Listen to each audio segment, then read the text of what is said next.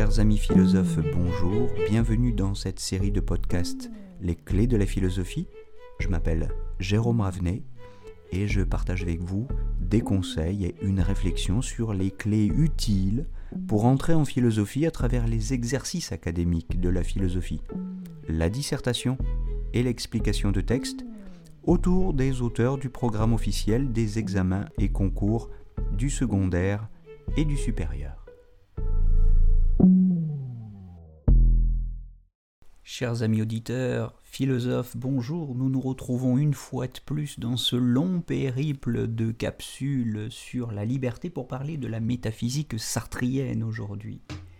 La philosophie de Sartre est en effet emblématique de ces philosophies modernes dont Michael Fossel nous dit qu'elles ont fait de la liberté le maître mot ou la clé de voûte, pour reprendre l'expression de Kant, la clé de voûte de toute pensée, de toute métaphysique, en mettant la liberté à la place de Dieu et en ne considérant plus la liberté comme un obstacle, mais comme un point de départ.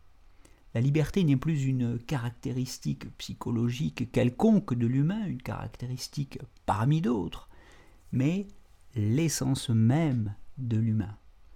Alors chez Sartre, il y a d'emblée un paradoxe, c'est que l'essence de l'humain consiste à être libre de se déterminer, consiste à se choisir, c'est-à-dire à, n'avoir pas d'essence préalablement définie, pas de nature humaine, si vous voulez, qui le déterminerait, préalablement, encore une fois, au choix qu'il fait de lui-même au cours de son existence. D'où la formule de Sartre L'existence précède l'essence. Formule célébrissime, extraite de la conférence publiée sous le titre L'existentialisme est un humanisme de 1945.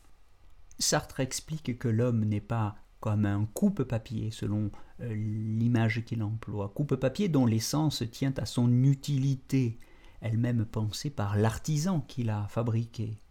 L'homme n'est pas comme n'importe quelle chose. Les choses sont en soi exactement ce qu'elles sont. Or dire que l'homme se choisit, c'est ouvrir la possibilité pour lui de ne pas coïncider avec ce qu'il est. Il ne sait pas ce qu'il est en soi. Cet en soi, à lui, l'homme, cela ne lui est pas donné. L'homme est une conscience, il n'est pas une chose.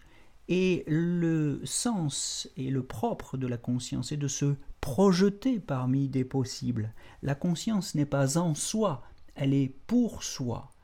C'est-à-dire qu'elle se donne quelque chose à être.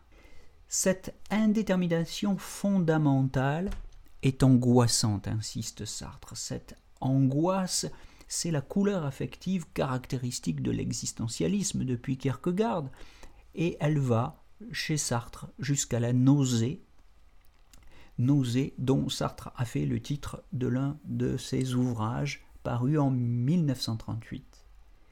L'homme jalouse les choses qui sont simplement ce qu'elles sont. Ces choses disposent d'un critère absolu qui les détermine. L'homme rêverait de disposer d'une telle certitude, mais cette trop parfaite coïncidence, cette euh, trop parfaite identité à soi a chez l'homme quelque chose d'insupportable, de répugnant, de nauséeux, comme le dit Sartre justement jusqu'à la nausée, dans la nausée. Cela a quelque chose d'insupportable qui ne peut être maintenu que par une espèce de mauvaise foi. Autre notion importante, capitale même, chez Sartre. C'est ce que montre l'exemple du garçon de café, dont la danse, les manières, le sérieux doivent conforter l'idée qu'il se fait du rôle qu'il a à jouer, car nous ne faisons pas autre chose que jouer. La mauvaise foi est cet effort pour substituer à la liberté essentielle, au néant essentiel de l'homme, donc, un simulacre d'être un rôle de composition qui le réifie. Autre notion importante. Sartre parle de réification, d'un mot latin res qui signifie chose. parce qu'il s'agit pour la conscience de se transformer en chose, et par là de s'aliéner, d'aliéner dans l'en-soi des choses auxquelles elle aspire à ressembler, la liberté du pour-soi, c'est-à-dire le néant qui lui est pourtant fondamentalement, viscéralement essentiel. Et néanmoins, l'homme est responsable et il doit être tenu pour responsable de ses choix, insiste Sartre. Cette responsabilité, notion capitale dans la pensée morale de Sartre, qui découle de cette métaphysique, cette responsabilité signifie que l'homme doit répondre moralement de ses choix devant les autres.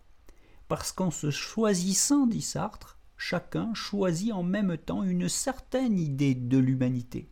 Et cette idée que chacun se fait de l'humanité par les choix qui sont les siens empiète toujours en quelque sorte sur le choix des autres.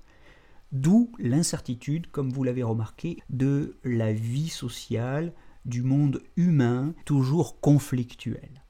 On pourrait chercher à y échapper en refusant tout choix.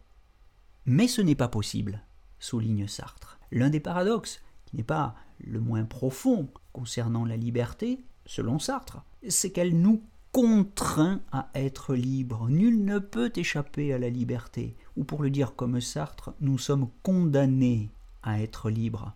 Et la liberté est, dit-il, une prison sans mur. Sartre appelle salaud celui qui invoque les circonstances pour tenter d'échapper à son destin d'être libre.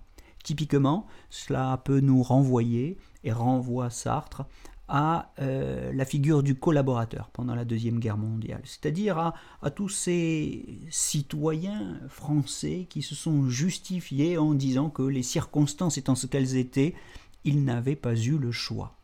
Or, comme l'exemple de Jean Moulin le montre, on a toujours le choix, même si on n'a pas toujours les choix qu'on aime. Sartre réfute toutes les théories de l'inconscient puisque elles vont dans le même sens. Ces théories réifient la conscience en une chose, chose que Freud analyse d'ailleurs sous la forme de topiques spatialisés, les topiques de l'inconscient, du préconscient et du conscient, ou du ça, du moi et du surmoi. Bref, ces théories essentialisent la conscience et la double même d'un double fond, ce double fond que Freud appelle l'inconscient. Or la conscience pour Sartre n'est jamais une chose, c'est une intention, un projet. Elle est pour soi. Sartre réfute toute réification de l'humanité, et par là il critique toutes les philosophies classiques de la nature humaine. Il n'y a pas de nature humaine, comme chez les philosophes des Lumières par exemple, puisque vous vous souvenez que pour Rousseau, la nature nous assignait certaines caractéristiques fixes qui déterminaient d'ailleurs notre comportement moral. Je pense notamment à tout ce que Rousseau dit de la pitié et de l'amour de soi comme passion fondamentale inscrite en nous par la nature. Or, il n'y a plus chez Sartre ni Dieu, ni nature susceptible de nous orienter. Si Dieu est mort, tout est permis, disait Dostoïevski dans une formule mémorable que Sartre cite, et la condition de l'homme moderne et donc cet état de déréliction, c'est-à-dire que l'homme est abandonné sur terre, abandonné de Dieu, dans une situation relativement absurde, et cette absurdité d'une liberté angoissante et incertaine dans ce monde sans Dieu, sans repère transcendant, voilà ce qui, pour Sartre, caractérise la condition humaine. L'absurde dit Sartre, c'est ce qui résiste à notre demande de sens. Cette absurdité, finissons là-dessus, disons qu'elle caractérise la contingence de l'en-soi, c'est-à-dire l'existence absolument non nécessaire de ce monde de choses qui est là devant nous, sans que l'on comprenne très bien pourquoi, qui est là et qui pourrait ne pas y être, mais qui y est quand même, et qui défie notre conscience, la défie de s'y projeter sans s'y confondre et sans s'y renier. Voilà, nous sommes au bout de cette capsule très dense sur le sens métaphysique de la liberté chez Sartre. Donc nous avons rencontré un certain nombre de concepts tout à fait essentiels. Un slogan d'abord, l'existence précède l'essence. Des images, celle du coupe-papier, celle du garçon de café. Des concepts d'en soi, de pour soi, de conscience, de projet, d'angoisse, d'existence, d'existentialisme, de mauvaise foi, de réification, de responsabilité, de nature humaine, d'absurdité et de contingence. Telles sont les notions clés que nous avons mobilisées dans ce résumé de la philosophie de Sartre. J'espère que cela vous aura été utile et nous nous retrouvons très prochainement pour parler de liberté, mais cette fois-ci nous allons faire un saut dans le temps vers le XIVe siècle. Nous parlerons de la liberté chez Maître Eckhart.